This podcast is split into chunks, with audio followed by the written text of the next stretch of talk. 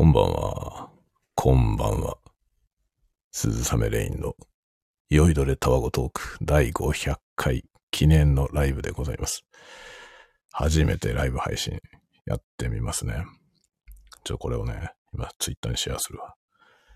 はいよ。よいしょ。えー、ツイートしました。あれ？ちょっと待って。ツイートしたら、スタイフのアプリに戻ってこれねえでしょ。はい、戻ってきました。これは、これはどうすればいいの？これは収録はされてんのかな？よくわかんないね。えっ、ー、と、ちょっと待ってよ。えー、何これ？なんかいろいろね、いろいろあるわ。エフェクト。エフェクトはいろいろあるけど、なんだろうね。どうすればいいんだ、これ？これなんだ？あ、レター。レターのチェックがあり。あ、2時間以下のライブ配信はアーカイブを公開後に編集することができますと書いてありますね。そういうことができるんだね。サウンド設定。サウンドの設定ができますね。ん？で？あ、BGM ね。BGM は今入れてないから、えー、ありません。で、これは？あ、コメント。コメントも入力できるね。ちょっと待って。コメントが入力できて、これなんだ？リクエスト受付。リクエスト？リクエスト？あ、コラボレーションのね、リクエスト。受付できるんだね。あよくわかりません。ゲストは別に募集しません。別に募集しませんね。喋ります、とりあえず。まあ、ライブ配信ね、初めて、このね、スタンド FM でライブやるのは初めてなんで、えー、どんな感じになるのかさっぱりわかりません。で、まあ、500回記念のなんかは撮ろうかなと、どっちにしろね、思っていたので、まあ、誰も来なくても喋ります。誰も来なくても喋ろうと思っております。誰も来ない可能性が高いんじゃないかな。これ、スタンド FM のライブってどうなんだ？ちょっと待って、今ブラウザーからアクセスしてみるね。あ、これ、ブラウザーからアクセスすると。ああ聞けるっぽいな。あ僕はブラウザーからログインしたら、えー、今、ライブ配信見てる人一人になりましたね。これ。で、何これ？じゃあ戻るとどうなるの？僕が戻るといなくなる？いなくなるのかな？えー、よくわかりません。あ、いなくなりましたね。あ、これね、今、参加人数が分数みたいな表示になってるんですよね。今、0スラッシュ1ってなってまして、これ多分右側は累計ですね。累計何人。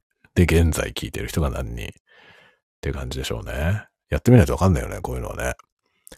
まあ、勝手がわからないので、とりあえずやってみようということで、今日はとりあえずやってみます。第500回。すごいですね。えー、最初はですね、いつだろう。あ、調べとけばよかったね。第1回がいつだったのか、調べとけばよかったですね。1回目はですね、なんかご挨拶みたいなやつをやった覚えはあるんですよ。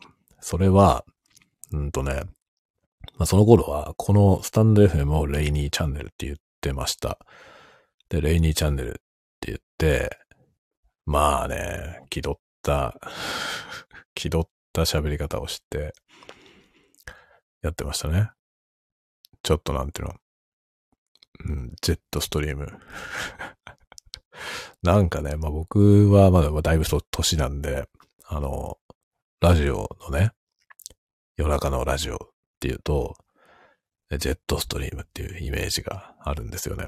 なので、ちょっとジェットストリーム的なやつをね、えー、やっておりました。それはね、第1回からしばらく、しばらくはね、あの、文章読本紹介とか言って、割とね、その文章読本的な本、僕が読んで、えー、自分なりに参考にしている点がある本を紹介するという体でやっておりました。最初の方ね。で、結構まあ文章読本紹介が好評で、あのね、まあ、古い、古いっていうのもあるんだけど、アクセス数のね、ダッシュボードでアクセス数を見ると、このね、タワごとになった タワごとになった後よりもね、最初のその、文章読本紹介やってた時の方が、はるかにアクセス数が多いんですよ。再生数が。あのね、ざっと平均値で10倍ぐらいです。あの方向の方が良かったんじゃないのって噂は若干あるよね。ありますけど、まああの方向はね、なかなか数出せないんですよね。まあ、ストックがあった。ストックっていうのはね、その読んであった本がいっぱいあったから、それを紹介するっていう形で、ドバドバッと出せたんですよ、最初の方はね。だけど、読んだことあるやつを全部出しちゃったら、その後は新たに読まないともう作れないじゃない。で、まあその方向を続けるのは、まあちょっと難しいな、と思って、労力がかかりすぎるからね。と思って、結局こうなったわけですよ。何でも垂れ流すという。まあこうなったおかげで、500回というね、大きな区切りを迎えることができたという、まあ現実はありますね。500回はね、まあ、あの、いつ頃だろうな。始めたこのね、えー、毎日なんか適当に喋ろうって思ったら、毎日はなるべく、あの、完全にね、毎日やるぞ。絶対と逃さずやるぞみたいな、そういう迫力で始めたわけじゃなくて、なんとなくもうね、毎日できるぐらいのレベルのものを、もうね、垂れ流していこうというし、そういうふうにね、シフトしたのが、去年のね、12月の23日ですね。クリスマス直前ですね。そのぐらいの日に急に思い立って、そっから毎日更新をしたんですよ。お正月も で、お正月はなんかね、確か収録はしたけど更新ができなかったんじゃなかったかな。なんか、あの、奥さんの実家に行ってて、そこが Wi-Fi 環境がなくて、スタンド FM って Wi-Fi がないと、あの、アップロードできないんですよね。普通の 4G とかの回線だと、アンテナがね、マックスでも電波状態が悪いって言われるんだよ。で、起動できないんですよね、ソフトが。あ、ごめん。ちょっとね、この、寝室で今やってるんですけど、いつものあの、深夜の小声雑談の環境でやってるんですけど、そこがね、あの、マイクアームをつけたら余計音が響くようになっちゃって、普通の Blue Yeti のね、あの、スタンドをそのまま使ってた方が良かった説が若干あるんですよね。なんですが、元に戻すのはめんどくさいので もう Blue Yeti を、あの、スタンドに設置したままやってます。ちょっと今日はね、弱めのお酒を飲みます。あの、あんま強いの飲むと、終盤、意味不明なことになっちゃうからね。よいしょ。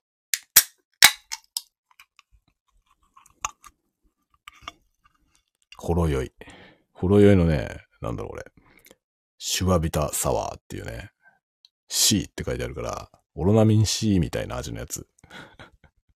そんなものうまいのかよってちょっと思うんだけどさ。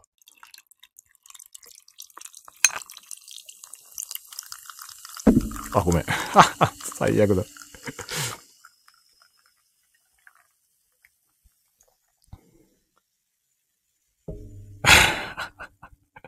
めっちゃ気使うな、これ。ちょっと置くとこのガガーンって響いちゃうんですよね。バネがついてるからね。安物のマイクアームはダメだというね、話。おととい、昨日か、昨日かおとといしましたよね。おとといの夜したんだな、多分。昨日の夜は僕は酔いつぶれていたんで。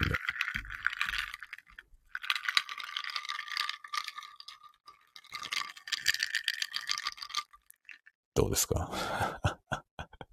唐突に ASMR になりますからね。ご了承ください。まあね。500回ですよ。まあ、そのね、20、そう、何の話しようとしてたか、その去年の23日、12月の23日にこれを始めて、毎日更新みたいなことを始めて、で、途中から、あのー、朝昼晩、在宅で家にいるからね、お昼ご飯食べながら喋って、まあ、夜もね、深夜の小声雑談とかって始めて、これやり出したら、結構軌道に乗ってきて、デイリーでね、まあ1日1回以上みたいな感じになってきて、で、まあ、なんか時折抜けることもあって、で、最初からね、もう抜けることは許容することにしてたんですよね。毎日更新するぞみたいなふりすると、その毎日更新ってさ、あの、励みになるんですよ。自分のね。励みになるんだけど、途切れた時に凹むのよね。そんなことないですか？あれやってる人、すごいなってみんな思うんだけど、あの、なんかノートにしろね。みんな、結構こう、毎日更新って頑張る人いるじゃないですか。あれ見てるとね、すごいなと思うんですよ。あれね、毎日続けるとやっぱすごいよね。その、毎日続ける、続けるのは、なんていうのかな。あの、続けること自体がもうそもそも大変だよね。その時間取らないとできないし、それを毎日やってるってことはなんかね、すごいなって思うし、そのね、でも僕ね、その、毎日やるぞって決めてやって、毎日続けられなかった時に凹むんだよね。そうなんか途切れちゃった時に、うわーってなるよね。だから、このね、スタンド F のこのね、なんとなく毎日更新で始めたんだけど、途切れてもいいやと思ってやってたのね、最初から。途切れたら途切れてもいいや。だ毎日ではないっていうね。毎日やるぞって言わないで、結構デイリーでね、くだらねえことを喋るという そういうコンセプト。コンセプトっていうかね、その、これを始めた時の、そのね、あの、なんていうのかな、自分の中のこの決まり事っていうのは、とにかくハードルを下げるってことでしたね。話の内容とかも何も決めないし、その時思いついたこと適当に 喋る。で、当然まとまりもないじゃない。まとまりもないし、急に変なとこで話がぶっ飛んでったりとかね。で、しょっちゅうあるのが、あの、夜のやつ、夜の深夜の小声雑談とか言ってやってるやつは、お酒飲みながら喋ってることが多くて、そうするとさ、その 話の流れもね、自分で喋ってることになんか、こう、触発されて、変な方向に話がどんどん行くじゃない？思っても見ないところに行っちゃうことあるんですよね。で、思っても見ない話をしながら、そろそろ終わろうかなって思って、終わるでしょで、これね、収録を終えると、そのアップロードする画面になるんですよね。タイトルを入れて、なんかあの説明を書いて、みたいなね、画面になるんですけど、それ書くときにね、最初何の話から始めたかもう覚えてないんですよね。たった今話してた話は覚えてんだよ。だから一番最後に話してた話をタイトルにしちゃうことが結構あって。で、後でね、翌日とかにそれを聞いてみると、そのタイトル見てさ、こう再生するじゃない。したら全然違う話をしてるわけよね。え？っていうね。もうだからそういうもんだと思って聞いてねっていうスタイルで、割とその、中でもね、このコンテンツの中でも言ってますけどね、このタイトル、タイトルと全然違うこともあるけどっていうことをね、最初からこう、ね、あの、断っておいてやったりしてますね。まあ、デタラメですけどね。まあ、こんなデタラメなコンテンツ大丈夫かっていうのはあるんですけど、最初からね、あの、何も目指していない。これはね、強いですよ。これはね、もう誰向けのアドバイスなんかよくわかんないですけど、あの、これは強いなって自分で思います。何にも目指してない。何も目指してなくて、だからなんだろう、ハードルがないんですよね。ハードルを下げようという目的で始めたんですけど、気づいたらハードル置いてなかったっていう 状態ですね。今だから超えるべきものが何もないからね。なんも本当にノープランで、あの、配信というか、なん収録のね、スタートボタンをピコって押して、適当に喋るという。毎晩そういうことをやってますね。昼もそうだね。昼も、昼ご飯作りながらね。ら何の話するかとか、全く考えてないで喋るんですよ、いつも。で、なんか、思ってもみない話に なるのよね。だから自分でもさ、全然思ってもない話をしてるんですよ。だから、後で聞いた時に面白いんですよね。結構僕ね、これ割と自分で後で聞くんですよね。翌日仕事しながらこれかけてることが結構あって、その前の晩に喋ったやつを割とね、仕事の時聞いてますね。そうするとなんか意外なこと言ってて面白いですね。何言ってんだろうなって 何言ってんだろうな、こいつって思いますけどね、時々。でもなんかそれが面白くてやってるっていうのはありますね。だからなんだろうね、その、自己満足なんですよ。もう盛大な自己満足。ものすごい自己満足で、あの、自分がね、喋るのも楽しいし、その、喋ったことを録音して、それを後で聞くのが面白いですね。ノープランだから面白いんですよね。その、台本がないから。まあ、逆になんか台本作ってちゃんとできる人はすごいなと思いますね。台本作ってね、っていうのは多分僕できないな。なんか、仕事でもね、割とその、なんていうの、あの、プレゼンみたいなことをね、やったり、結構その対外的にプレゼンをする。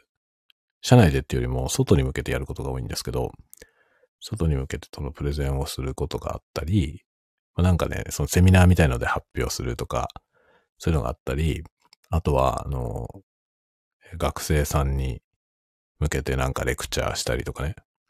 まあ、僕先生もやってたんですけど、そういう風にして人のとこでこう喋るっていうのが割と多いんですけど、あのね、事前準備、もちろんその資料とかね、いわゆるあのスライド、パワーポイントとかのスライドありますよね。最近はね、パワーポイントを、なんか人からパワーポイントのその資料をもらって、それを改造して使うことが増えてきて最近。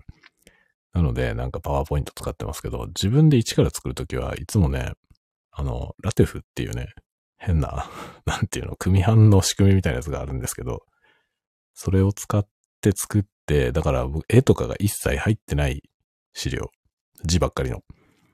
そういうの持ってって、その字ばっかりのやつ見せながら喋るんですよね。だからほぼ喋りがメインなんですよね。で、そういうのをやってて、で、その喋る内容は何も考えないんですよね。いつも。っていう感じで いつもやってるから、なんだろうね、その、ちゃんと段取りを考えて台本も考えてできる人ってすごいなって思いますね。なんかこういうことっていっぱいありますよね。あの、何事も多分そうだと思うんですけど、その自分のできないことってさ、それできる人のことはすごいなって思うじゃない。でも相手から見ると、相手もそう思ってるんですよね。だから何も考えないで行って喋れるのすごいねって言われるんですよね。向こうはそう思ってるの。だけど僕はちゃんと作り込んでって喋れる方がすげえなと思うんですよね。こんななんかノープランで行く、行ってね、適当にその時思いついたこと喋るって、割となんか、適当じゃん。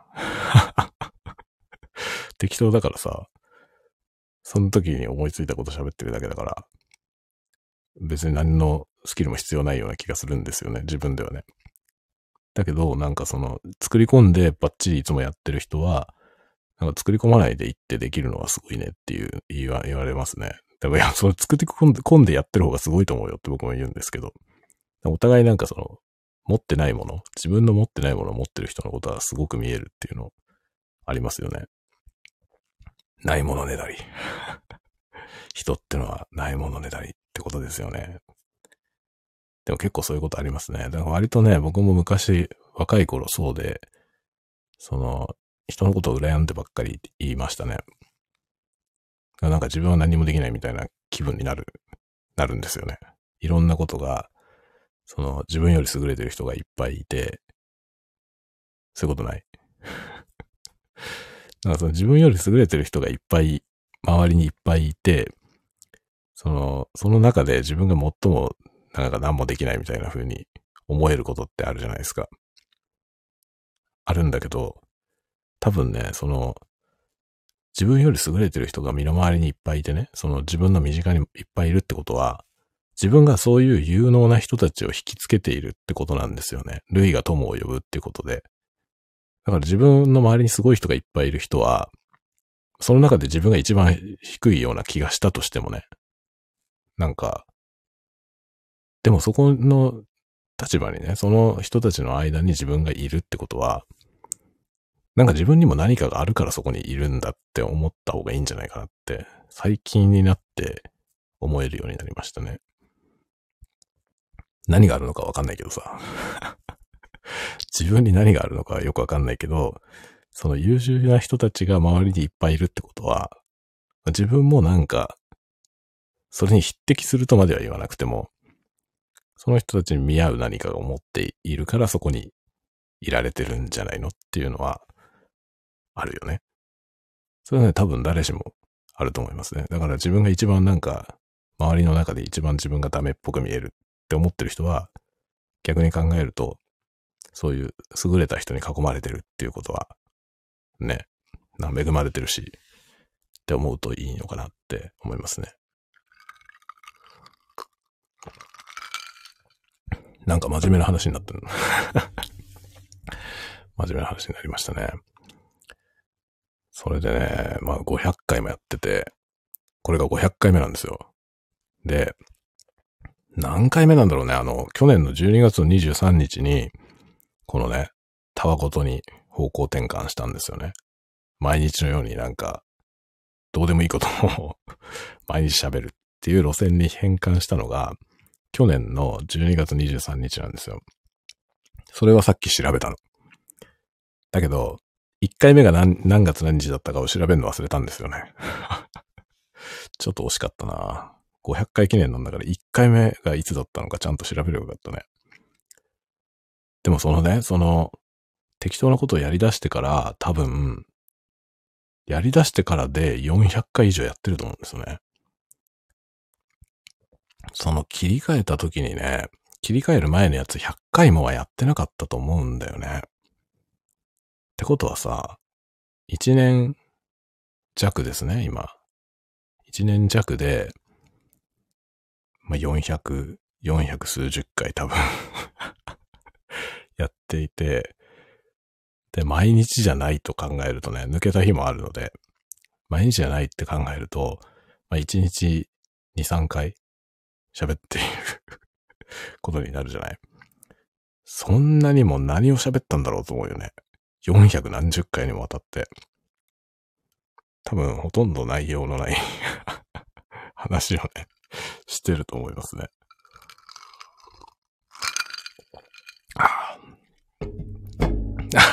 めっちゃうるさいな、これ。このマイクアームがダメですっていう、おとといのやつで言ってたやつが顕著に現れてますね。まあそのね、何の内容もないコンテンツを500回もやりまして、で、ここで今ね、一区切り500、500回で一区切りで、この、初めてね、スタンド FM をライブ配信をやってみてるんですけど、これブラウザでも聞けるみたいですね。あの、ウェブブラウザで PC でも多分聞けると思います。さっきアクセスしたらね、あの、入れましたんで、聞けると思いますけどね。で、これを区切りで一応やってるんですけど、多分、またね、明日から何事もなかったように501回目からまた始まります。あの別にここでなんか路線を変えるとかもなく、これはこのまんま行こうと思ってますね。まあ、最近のトピックとしては、これが、ポッドキャストになったというね、ポッドキャストに配信できるようになったっていうのはめっちゃでかいですね。ポッドキャストに配信できるようになっちゃったので、これ、いろんなプラットフォームで聞けるわけですよね。まあ今一応ね、Spotify でしか配信してないんですけど、Spotify で聞けると、多分、ブラウザでもね、あの、PC のブラウザでも聞けるし、スマートフォンでもね、聞ける。スマートフォンで聞くにしても多分スタンド FM のアプリよりも聞きやすいと思うんですよね。電波状態があまり良くなくても聞けるし、あの、事前にダウンロードしておくこともできるんですよね。あの、Spotify って、あの、ダウンロードするボタンがついてて、それを押しておくと、その、まあ、無限にじゃないんですけど、ダウンロードしてオフラインでも再生できるっていう機能があって、電波の届かないところでもね、ダウンロードしておくと聞けるんですよ。っていうのがあるので、あれ使うと多分、電波状態が悪くても聞けるし、っていうね、非常にいいですね。で、確かね、あの、Spotify って完全なストリーミングじゃないんですよ。だから、あの、再生しながらダウンロードするんじゃなくて、その再生したらね、その素早くダウンロードしてバックグラウンドで再生するみたいな、そういう仕組みになってるので、あの、再生してる間中ずっと電波がいい状態のとこにいなきゃいけないとかじゃないんですよね。割と最初の方で一気にダウンロードするんで。だから、多分聞きやすいですね。Spotify で聞いた方が。そういうのが、ついにですね、497回ぐらいの時に、あの、ポッドキャストがね、ポッドキャストにも配信できるよっていうニュースが来たんで、配信しましたので、今だからポッドキャスト2つのチャンネルをやってる感じになってますね。もう一個のやつはレイニーチャンネル。あの、このスタイフが最初レイニーチャンネルだったんですけど、こっちをタワゴトークにして向こうが、えレイニーチャンネルになりましたけど、ポッドキャストは今映画の話をするやつになってます。あっちはね、大体毎週更新。それもだ、ま、大体毎週です。一応ね、毎週僕映画を見に行く習慣があるので、毎週映画見てきて、その見てきた映画について喋るっていうのをやってるんですけど、まあ、毎週、ポッドキャストできるかどうかがわかんないから、まあ大体毎週っていう風にしてますね。映画だけはね、ほぼ毎週見てますね。映画にも行けないってことはあまりなくて、大体映画は一週間に一本は映画館に見に行くようにしてますね。だから今、年間50本くらいですよね。映画館で見る映画。年間50本くらい。です。これもね、安定しましたね、今。これはほんとね、あの、一人もんの時は、一人もんの時はめっちゃ見てたんですよね、映画。だから年間120とか150とか見てましたね。だから一週間に3、4回見る日もあったの。その週でね。なんか仕事の後、レイトショーに行くとか、っていうことやったりしてて。あとなんだろうね、休みの日とかにね、日曜日とか土曜日とかに、朝から映画館に行って、1日で3本見るとか、3本4本見たりとかってことをやったりしてました。1日中映画館にいるの。ポップコーンしか食べてないみたいな。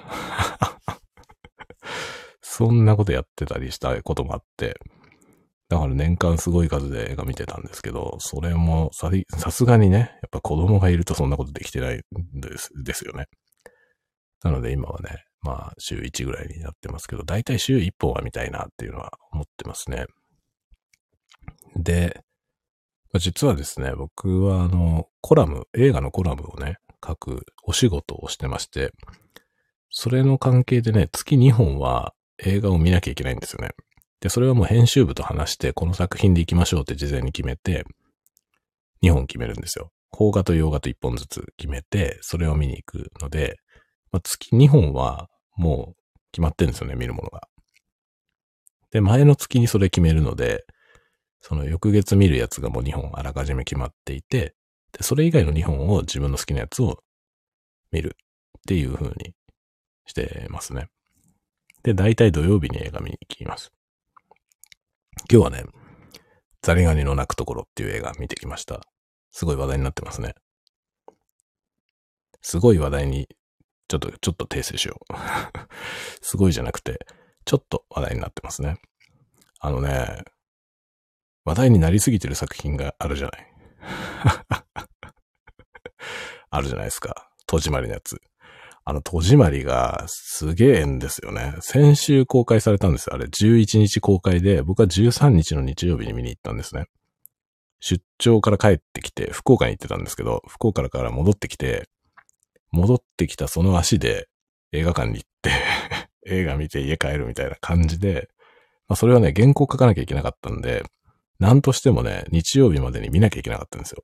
原稿の納品が月曜なんで、日曜日中に絶対見なきゃいけないっていう状態だったから、本当は出張帰ってきたその日に映画見てとかっていうの辛いからさ それは避けたかったんですけど、もうどこにも避けられないことになっちゃってね、先週。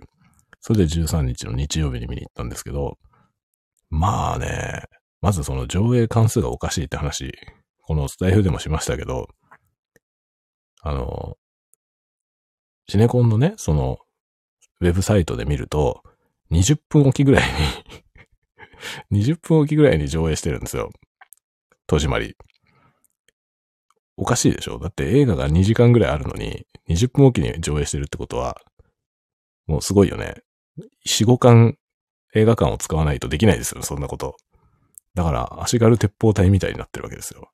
一つ、一つぶっ放して、そいつらが弾込めてる間に次のやつがぶっ放すみたいな状態になってて、で、次々それが、こう、回ってるわけですよね。恐ろしいですね。で、まあね、公開の最初のその週末は、わかりますよ。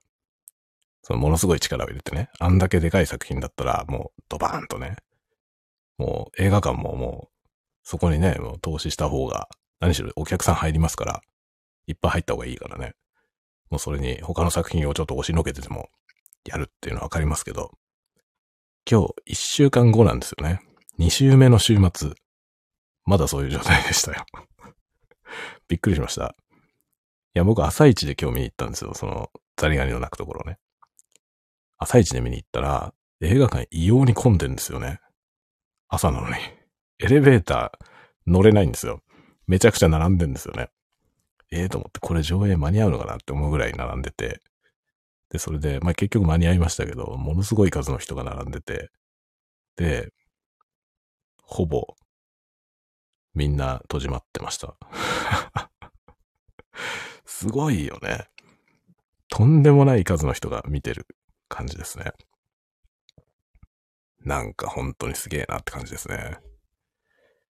まあ、僕はね、直接あの作品は今回何も関わってないんですけど、僕の会社の仲間とかで関わってる人がいたりします、あの作品。あとね、あの、まあ、僕は仕事上で、そのね、あれ作ってる会社の、コミックスウェーブっていう会社の人と割と交流があるんですよね。なので結構、その、舞台裏の話というかね、のも聞くんですけど、あれね、本当に、本当に僕社内でこの間ね、福岡に出張行った時に、その、まあ、僕の会社の、その支部があるんですけど、そこの人たちと話してる時に、ちょうどあのね、戸締まりの作品のやつ見せてもらったんですよ。自分たちがやったってやつ。こういう仕事しましたよっていうの見せてもらったのね。その時にね、見て、いや、このこだわりはやばいねって思いました。あのね、映画館であれ見て、絶対誰も気づかない 絶対誰も気づかないようなところにものすごいこだわってるんですよね。で、ものすごい労力をかけて作っていて、そんなことしてんのって僕も、そのね、見せてもらって、そんなことしてんのこれって言いましたけど、そんなことしてるのよ。で、そんなことしてるっていうのを聞いた上で僕はね、見たんですよ。その劇場でね。でもそのシーンがふって一瞬にして通り過ぎて、いや、わかんねえって思いました。そうなんだと思って。ただ、やっぱり多分ね、その、止めてみればね、例えばこれがブルーレイとかになって自宅で見るよってなった時に、そこのシーンでパッと止めて、じっくり見ればこだわりが多分わかると思いますけどね、わかる人には。わかると思うけど、動いてたらまあわかんないよっていうことをね、それをこだわるためにものすごい作り方をしてるんですよね。めっちゃ労力のかかる作り方をしてて、すごいなと思いましたね。職人芸。でもなんかね、新海さんの作品ってそういうとこあるよね。なんかものすごいね、あの、ディテールにこだわって作る。でもね、そのディテールにこだわったことが、なんて言うんだろう。本当にね、抽象的な感覚としてこう受け取れるんですよね。なんかしっとりしてるみたいな。そういう感じ。そういう感じなんですよ。だから、僕らはね、前、その僕らはそういう映像を作る仕事をしてるので、まあ、言っちゃえばプロじゃないですか。そのプロが見てもわかんないんですよ。プロが見てもあまりにも一瞬で、映画館で見て、まあ、あのカットすごかったねっては絶対ならないのね。なんだけど、なんか妙にしっとりしてるみたいなのはあるんですよ。で、そのなんか妙にしっとりしてることを表現するために、ものすごい労力をかけてるのね。あれはね、驚きましたよ。やべえってなりました。そんなすげえ作り方してんの？思いましたね。とかいう話がね、いろいろありますよ。すごいよね。でもあんだけ売れればね。すごい、すごい滑り出しですからね。あの、初日の3日間、あの、金曜日に公開して金土日の3日間の興行収入。結構ね、その、映画の業界では、最初の3日間のね、その、興行がすごく重要だと言われるんですよね。だからその作品を応援したいっていう気持ちのある人は、最初の3日間で見に行ってほしいっていうのをよく言いますね。これはあの映画ファンの方はぜひ知ってるといいと思います。あの作品になんかこう貢献したいって思ったら、その作品を応援したいって思ったら、そのね、初日からの3日間、だいたい映画って金曜日に公開されるんですよ、ロードショーは。で、金曜日公開されたら、その金土日の3日間のうちに見に行くと、そこが勝負って言われてますね。もちろん最終的には全体のその上映期間が全部終了して、興行収入っていうのがこう全部出るんですけど、そのヒットしてるかどうかみたいなね。その全米ナンバーワンヒットとか言うじゃない。あのナンバーワンはいつの時点のナンバーワンかというと、最初の3日間なんですよ。なので、最初の3日間に見に行く。そうすると作品のその人気がすごいよっていう言われるかどうかのね、そこの境目のところにこう貢献することができるらしいですよ。で、戸締まりはすごいよね。最初の3日間の興行収入がアホみたいなことになってましたね。ええー、って感じですね。下手したら、あれじゃない？あの、歴代、歴代1位を狙えちゃうんじゃないぐらいの感じがしますね。なんか天気のことがの時こんなにたくさん映画館抑えてなかったと思うのよね。上映関数こんなに多くなかったんじゃないかなって思いますけど、今回すごいですね。いい映画ではありましたよ。ちょっともうやりましたけどね。僕はちょっともやった話は、ポッドキャストのあの、レイニーチャンネルの方で喋ってます。あの、ネタバレしてるので、す、あの、すずめの戸締まり見てから聞いてください。で、今日見てきたそのね、ザリガニの鳴くところ。これもね、これもネタバレしない方が多分面白いから、あの、あらすじ知らないで見た方がいいと思いますね、映画。まあ、原作読んでる人はね、もう結末知ってて見ることになると思いますけど、原作がね、割と有名だというか、その話題になった作品なんですよね。で、話題になった作品だけど僕は読んでなかったのよ。読んでなかったことを嬉しく思いました、映画見て。あ、この作品は読まないで映画見てよかったって思いましたね。あ読まないで映画見るとね、最後までどうなるかわかんないんだよね。結構だからスリリングで楽しめます。結末知っちゃってたらね、なんか多分、映画の魅力はだいぶ半減しちゃうかなと思いますね。ストーリーが結構面白いからね。まあね、ザリガニの鳴くところは、まあタイトルが勝ってんじゃん、もう。ザリガニの鳴くところってかっこいいよね。ザリガニって鳴くのっていう話じゃん。すごいよね。このタイトル勝ちだよね。いや、なんかさ、そのタイトルってさ、僕はあの自分が小説も書いたりするのでね、そのね、タイトルをどうするかっていう問題はさ、これは大きいじゃないこれなんか何事か創作をされる方は皆さんそうだと思うんですけど、特にあの絵を描く方とかって絵の作品に名前つけるのって難しくないですか？難しいよね。そのタイトルをつけるって難しいじゃない？で、なんかね、うなるようなタイトル。いいよね。ザリガニの鳴くところって最高じゃない？読みたいじゃない？だってザリガニの鳴くところって、ね、書いてあったら、お、泉さん、原作読んでないけど見に行きたいと思ってます。もう原作読む前に見に行った方がいいですよ。本当に。僕はこの後原作読んでみようかなと思ってますけど、何しろ僕はですね、ドライブ・マイ・カーも原作見る前に、原作読む前に映画見ましたからね。読んだことなかったのかよって言われそうですけどね。ね。僕はね、読んだことないまま見に行きましたね。まあ大体そうなんじゃないですか。あの、原作、映画化されるやつは原作、まだ原作読んでなかったら原作読んでから見ようってんじゃなくて、先に映画見た方がいいような気がしますね。僕は。多分ね、映画を先に見ても原作は原作で楽しめると思うのよね。だけど原作を先に見ちゃうと結構映画見て幻滅するケースはありそうな気がして、それはなんか僕が小説が好きだからかもしれないけど、小説が好きだとね、割と原作、原作を後から読んでも十分楽しめちゃうんですよね。ストーリー分かってても。だけど映画ってなんか分かっちゃってると、ちょっと冷めちゃう部分もあったりするんで。まああのね、ザリガニはね、ザリガニはって略すとひどいね。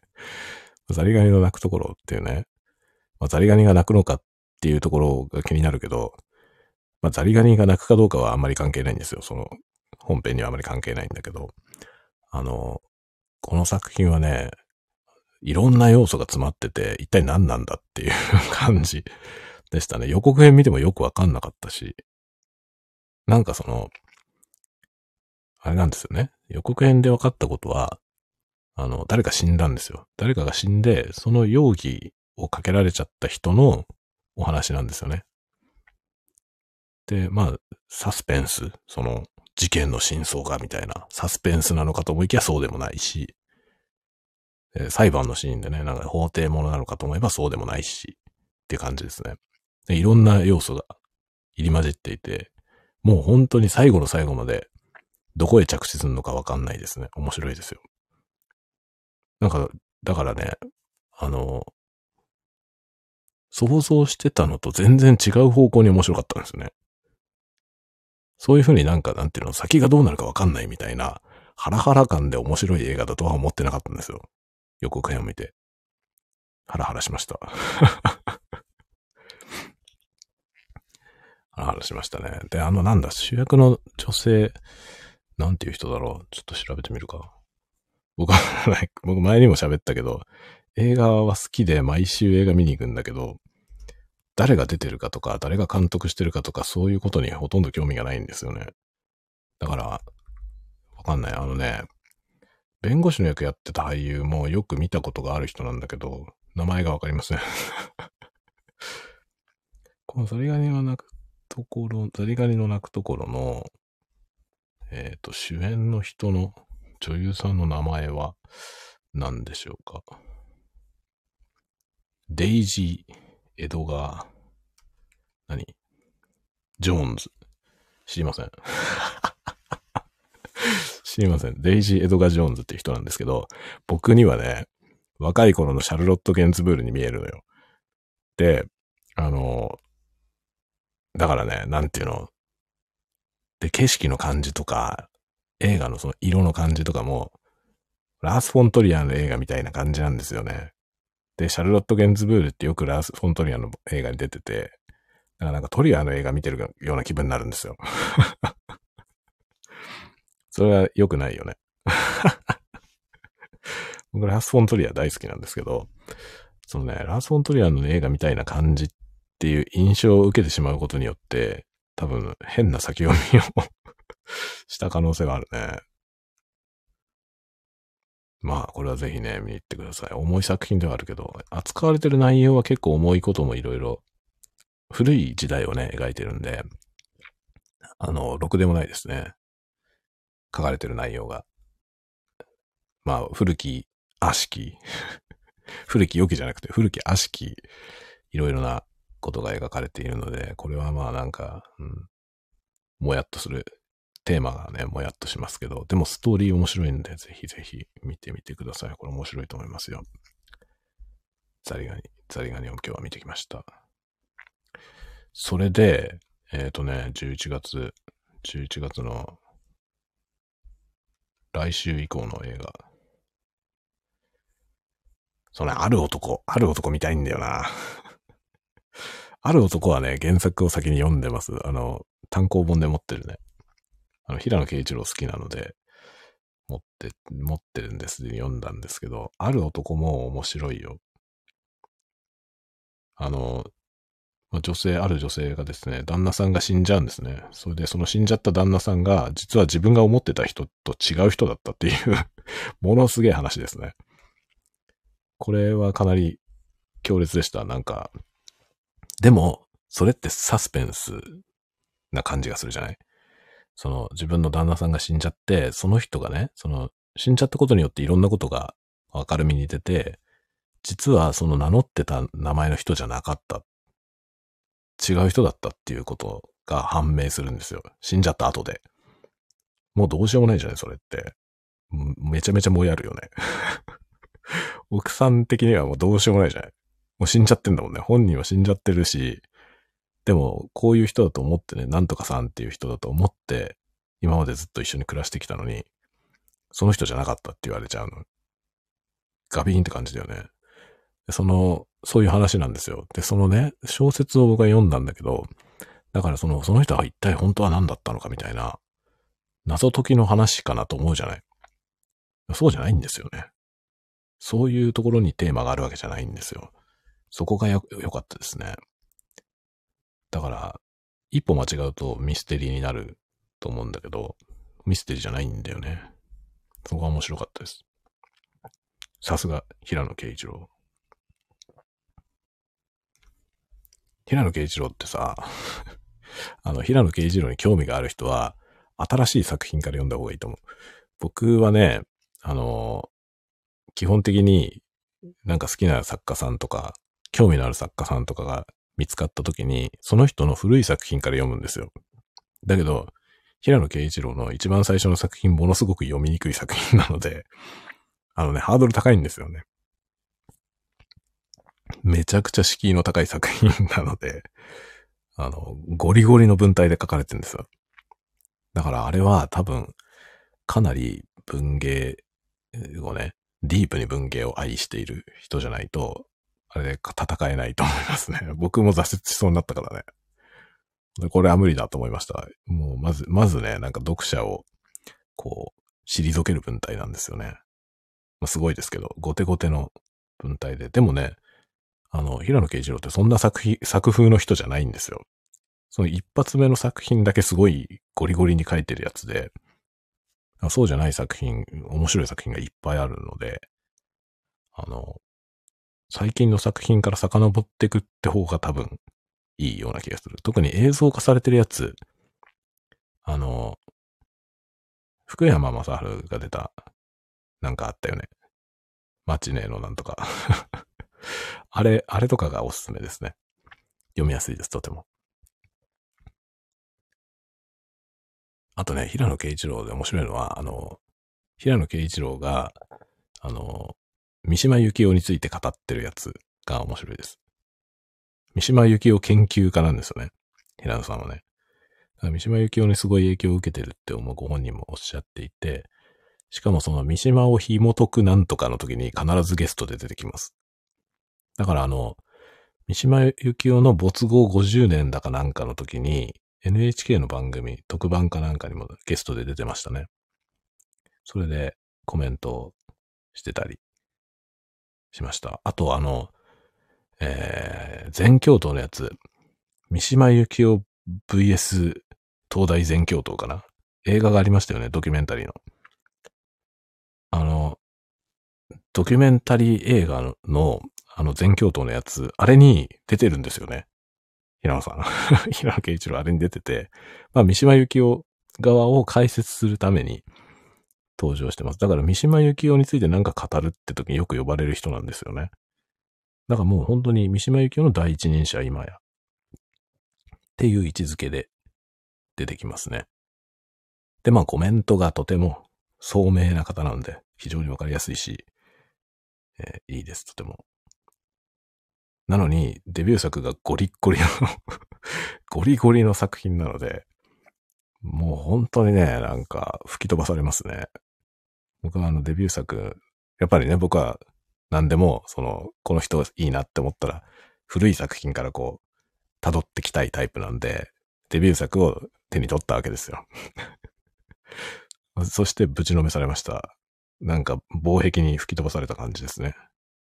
あの、広角機動隊の構成防壁にバーンって脳を焼かれた 感じでしたね、本当に。なんじゃこりゃーってなりました。む、むちゃくちゃ難しい。すごいですね。でもそれが、あの人はその作品で、あれ？あの作品で芥川賞を取ったのか？かな？だからデビュー作ですよね。で、それがもちろんなんか文芸誌の、あの、賞を取ってデビューされてるんですけど、どこの文芸誌だったかな？忘れましたね。でもなんかその、あれ、学生の時に書いた作品だと思うんですよ。大学生の時。で、それでデビューされて、その作品がいきなり芥川賞取ったんじゃなかったかな。と思うけど。まあ、すごい作品なんで。それはね、おすすめ、おすすめはしません。その作品はまあ、なんか、すごいよ。読者を吹き飛ばすパワーを持ってますよ。なんかね、やっぱデビュー作でさ、いきなり芥川賞を取る人ってやっぱ違うよね。あの、村上龍とかもそうだけどさ。あ、平野啓一郎今、ウィキペディア見たら、この人僕の2個上だな。すごく年が近かった。そう、日食って作品ですね。その1作目。日食。やばいよ、本当に。武器、ぶちのめされます、本当に。平野啓一郎、あとね、新書版でいいのいっぱい出してます。読むといいと思いますね。あの文人のやつ、文人主義の話は面白いですよ。結構。タイトルをね、全然覚えてないな。あ、私とは何か。ここ今ね、あの、正面の本棚にあったからわかりました。私とは何かっていう本、平野啓一郎の、これは結構、結構ね、おすすめです。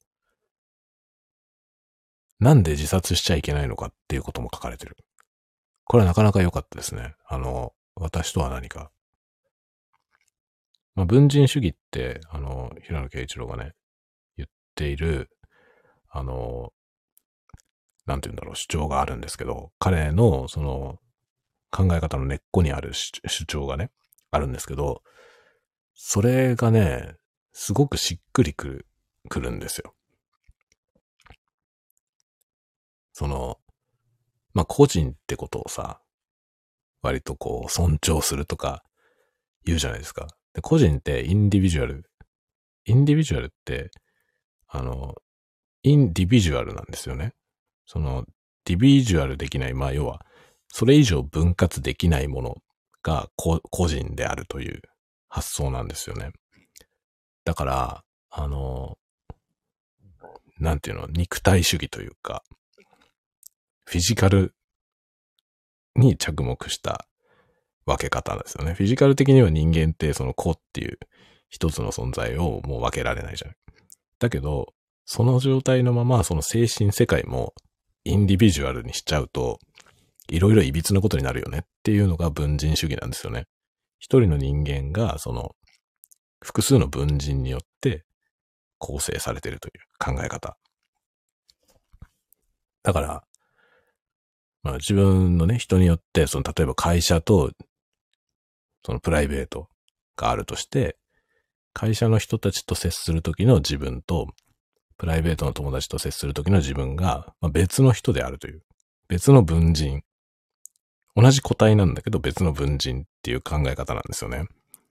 でそういうふうにすると、いろいろ八方うまくいく っていうね。そういう考え方で、このね、私とは何かっていう本にそれが書いてあるので、ぜひぜひ読んでみたらいいと思います。このね、新書って安いじゃない ?700 円、800円ぐらいで買えるでしょ？なので、あの、新書は読みやすいし、読んでみられるといいと思いますよ。で、なんかね、平野啓一郎は、そのね、小説の文章はまあ、あの、美しいわけですよね。いわゆる文学的に美しい文章を書かれてますけど、あの、そういうね、新書でなんか説明をするような文章を書いてるときに、もうね、頭の良さが滲み出てますね。ああ、素晴らしいなって思いますね。そういうなんかその説明を人に分かりやすく説明できる、そういう文章を書けるのってすごいよね、やっぱり。これが文章力だなって思いますね。村上龍とかもそうなんだよね。村上龍って多分小説はさ、好き嫌いがものすごい分かれると思うんですけど、あの人めちゃくちゃ頭いいですよね。なんかその、まああの人はなんかカンブリア宮殿とかね、テレビにも出てて、テレビで見てても、その、質問を発するときにめっちゃ頭いいなって思うんですけど、その人もね、なんか何かを説明する文章を書いてるときに、やっぱ文章が桁外れにうまいですよね。っていうのはね、本当によく、よく感じますね。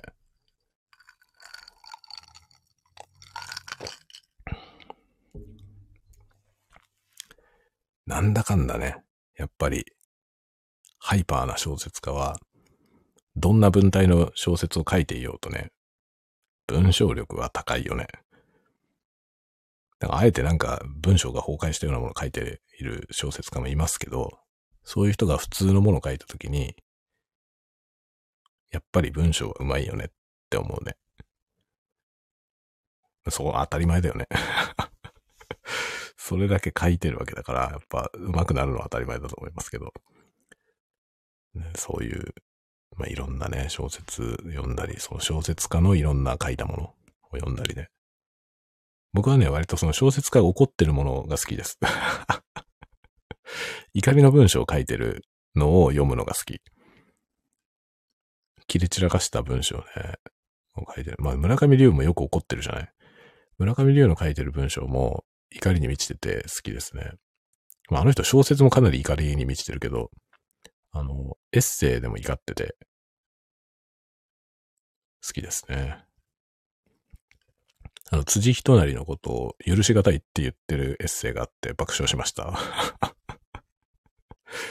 本当にね。でも僕はどっちかというと、村上龍の言ってることにすごい共感しましたけどね。まあ、笑っちゃいますね。で僕はもう、筒井康隆が大好きなんですけど、筒井康隆は怒りまくってますね。エッセイほとんど怒ってますよね。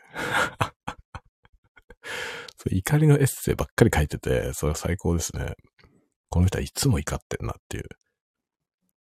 で、なんかね、あの、昔ね、まあ、僕、筒井康隆読み始めてもう20、30年近くなるんですけど、30年前ぐらいは、もっと怒ってたよね。まあ、あの人は若い頃からずっと怒ってて、最近少し丸くなってきた、さすがに80過ぎてね。丸くなってきて。で、かなりヘビースモーカーなんですよ。筒井さんは。それで、ものすごいヘビースモーカーで、で、切れ散らかしてるでしょいつも怒ってるんですよね。で、そんなに八方全部怒って回んなくてもいいじゃないと思うぐらいさ、怒ってるわけですよ。だから今みたいなこの SNS とかだったら、あの、誹謗中傷みたいなやつあるじゃないそういうのに全部返信して回るタイプの人ですね。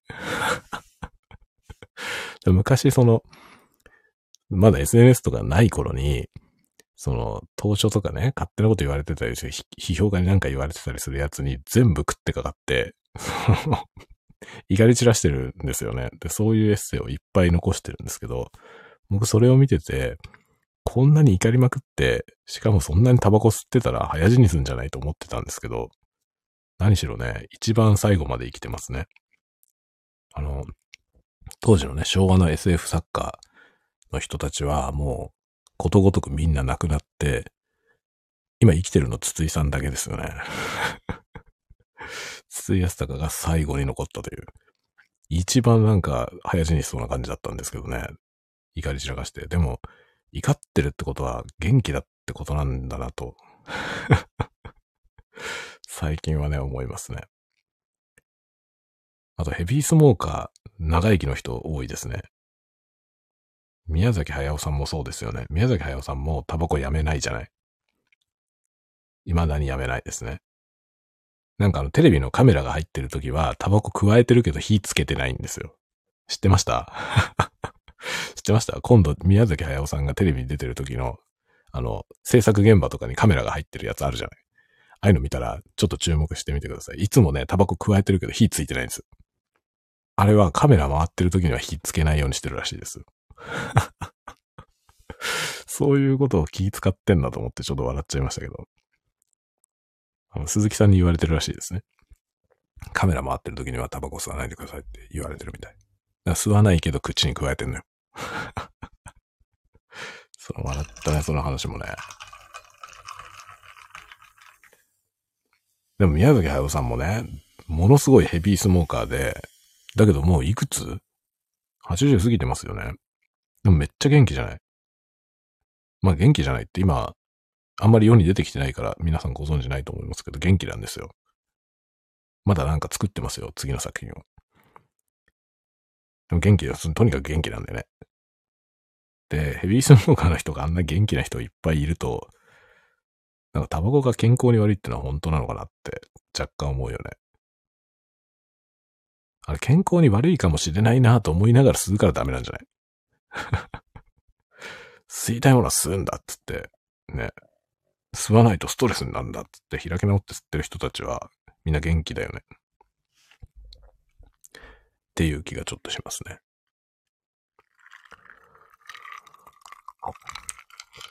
でもそういえばね、僕のおばあちゃん、僕のおばあちゃんまだ元気なんですよ。いくつだ ?90、96? え ?95 か。昭和2年生まれなんですよ。元気ですよ、まだ。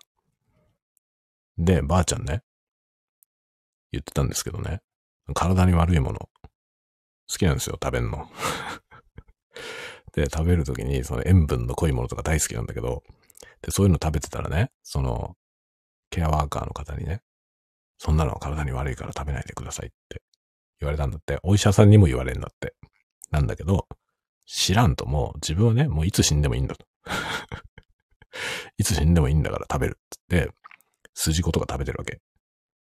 で、いつ死んでもいいって言って、それを食べ始めて、でも、もうね、それから10年くらい元気なのよ。全然死ぬ気配はないんですよ。ってことは、その食べたいけども体に悪いからって言って我慢するっていうことの方が良くないんじゃないかという気がちょっとするよね。タバコの話もそうなんだけど、我慢するのが良くないんじゃない？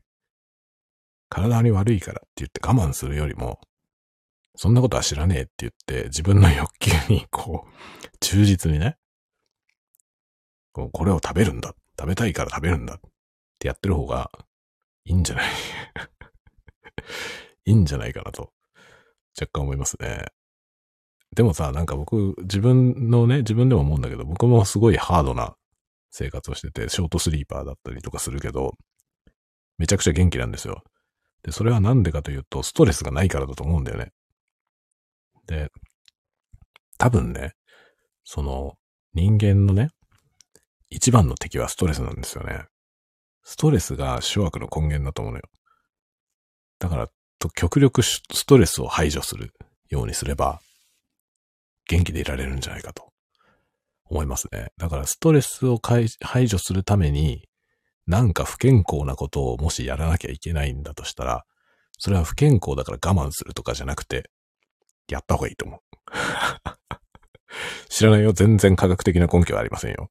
だけど、ストレスを排除する方が優先なんじゃないかという気はする。そういう、そのね、年寄りで元気な人を見てると思う。なんか健康に気をつけてとかなんかそういうことやってて元気な人ってあんまり見たことなくて、みんな不健康そうなことを堂々とやって、いつ死んでもいいとか言ってる人の方が元気だよね。っていう気がするんだよね。そういえばあの、森本浩二さんもね、アニメーターの森本浩二さんも元気で、お元気ですよ。あの、スタジオが禁煙になったから辞めたって言って会社を辞めたっつって出てっちゃったというね、森本浩二さん爆笑でしたけど。森本浩二さんといえばスタジオ 4°C っていうね、あの、すごくアニメの世界では有名なスタジオの、まあ、エース、エースアニメーターだったんですけど、ある日突然辞められたんですよね。で、辞めた直後に僕お会いしたんですよね。札幌に来ていただいた時にお会いして、なんで4度辞めちゃったんですか？って聞いたら、スタジオが禁煙になったんだよって 言ってました。僕、え？ってなりましたね。それだけっすか？って。それだけっすか？って、それだけっすか？って、だってタバコが吸えないんだよって言って。そんなとこにいられないじゃんって さも当たり前みたいに言ってましたね。で、爆笑したのと同時に、それでもスタジオを禁煙にした社長も偉いなと思いました。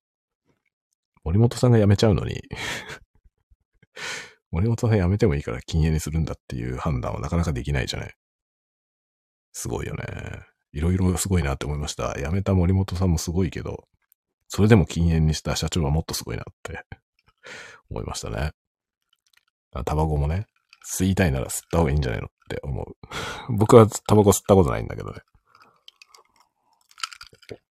意外でしょ僕、ロックバンドをやってたのにタバコ吸ったことないんですよ。20代はね、ずっとロックバンド、インディーズのロックバンドをやってたんですけど、僕らのロックバンド、ロックだったけどね、やってたことは。音楽はロックだったのに、あの、誰もタバコ吸わないんですよ、メンバー。メンバー誰もタバコ吸わないし、あんまり酒も飲まない人ばっかりで、ライブ終わった後に打ち上げとかもなかったですね。打ち上げと称してなんかね、サイゼリアとかで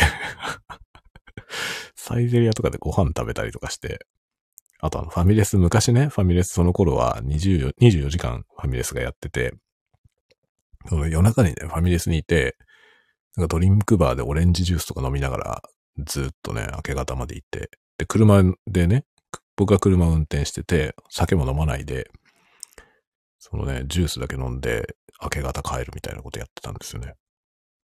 ロックバンドなのに。ロックバンドなのにタバコ吸う人がいなかったんです。僕は今まで一回もタバコ吸ったことないですよ。試しにも吸ったことない。自分はね、あれ絶対好きじゃないと思うんだよ。だから、試したこともありませんね。あ、ガーン。すごいね。響きますね。という感じで、もう1時間7分喋っておりますね。11時過ぎましたんで。いやー、この、ライブだろうと何も関係ないみたいな感じになっておりますが、コメントいただいた泉さんありがとうございました。なんかコメントもどうすればいいんだろう、これ。コメント、あ、これ返せるのか、コメント。こうやって打てばいいのが、こうだね。よし。ちょっと待って、こじったわ。こうね。ああ、こんな風にできますね。あよくわかりませんでしたが、えー、楽しくやってまいりました。500回。呆れますね、本当に。こんなのを500回もやってんのかと思うと、ねびっくりしますけど。最初の頃は、まあ本当にね、ちゃんと作ったやつやってたんですよって言ってもね、それじゃあそれ聞きたいなと思っても500回分遡んないといけないんですよ。もうめちゃくちゃホイール回して PC でね、めっちゃホイール回していくしかないですね。これスマート、スマートフォンでやれないんじゃない？スマートフォンで1回目まで戻るの多分ものすごい至難の技だと思いますけど。興味があったらぜひ。ありがとうございます。500回おめでとうございますっていただきました。ありがとうございます。ねえ、呆れちゃいますけど、500回もやっております。次は1000回を目指して。もうね、でも、このペースでいくと、来年中に1000回になるっていう危ない話なんですよ、これ。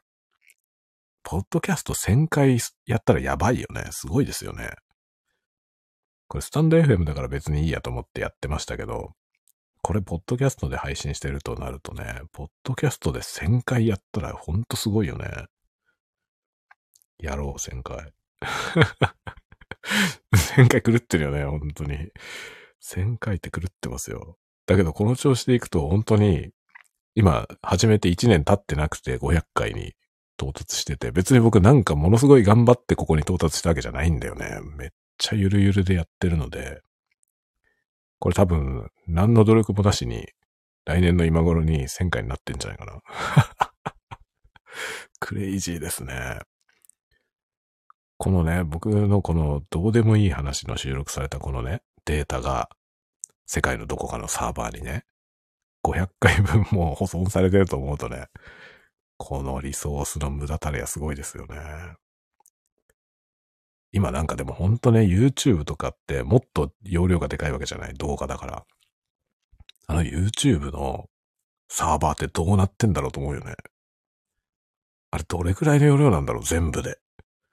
もう意味わかんないですよね。世界中にユーザーがいて、もう数えきれないほどチャンネルがあって、そのチャンネルの一つ一つに、ものすごい数の動画があるわけでしょう。